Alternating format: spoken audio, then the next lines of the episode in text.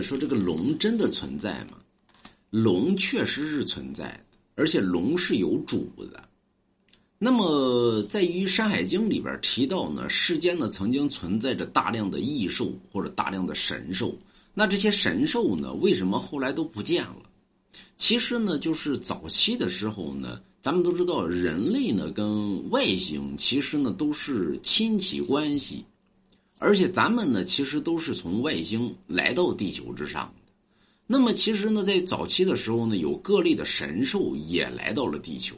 那到达地球之后呢，发现呢，这地球不适合于这些生物生存。后来呢，全部给调走了，是吧？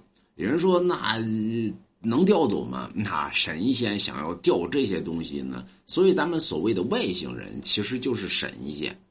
那么，所以说科学的尽头就是神仙。那么调走之后呢，为了镇压于这个。地球上的生物，所以留下了两大神兽，什么呢？一个为龙，一个为凤。凤者隐居，就是浴火重生，就是野鸡。所以野鸡其实就是凤凰。那么说龙如何隐居呢？龙隐居之后呢，由由形而幻化为无形。比如说，为什么幻化为无形呢？因为神兽若在，啊，人皆可为败。那么不能让人去见着神兽，所以由神兽与人同化一体，才能够永存，啊。那么，所以咱们经常会听到呢，说遥远的东方有一条龙，它的名字就叫中国。中国其实是世界文化的体端。世界的人都是由中国所延伸而成，那么说龙去哪儿了呢？就在人的身上。你说哪儿呢？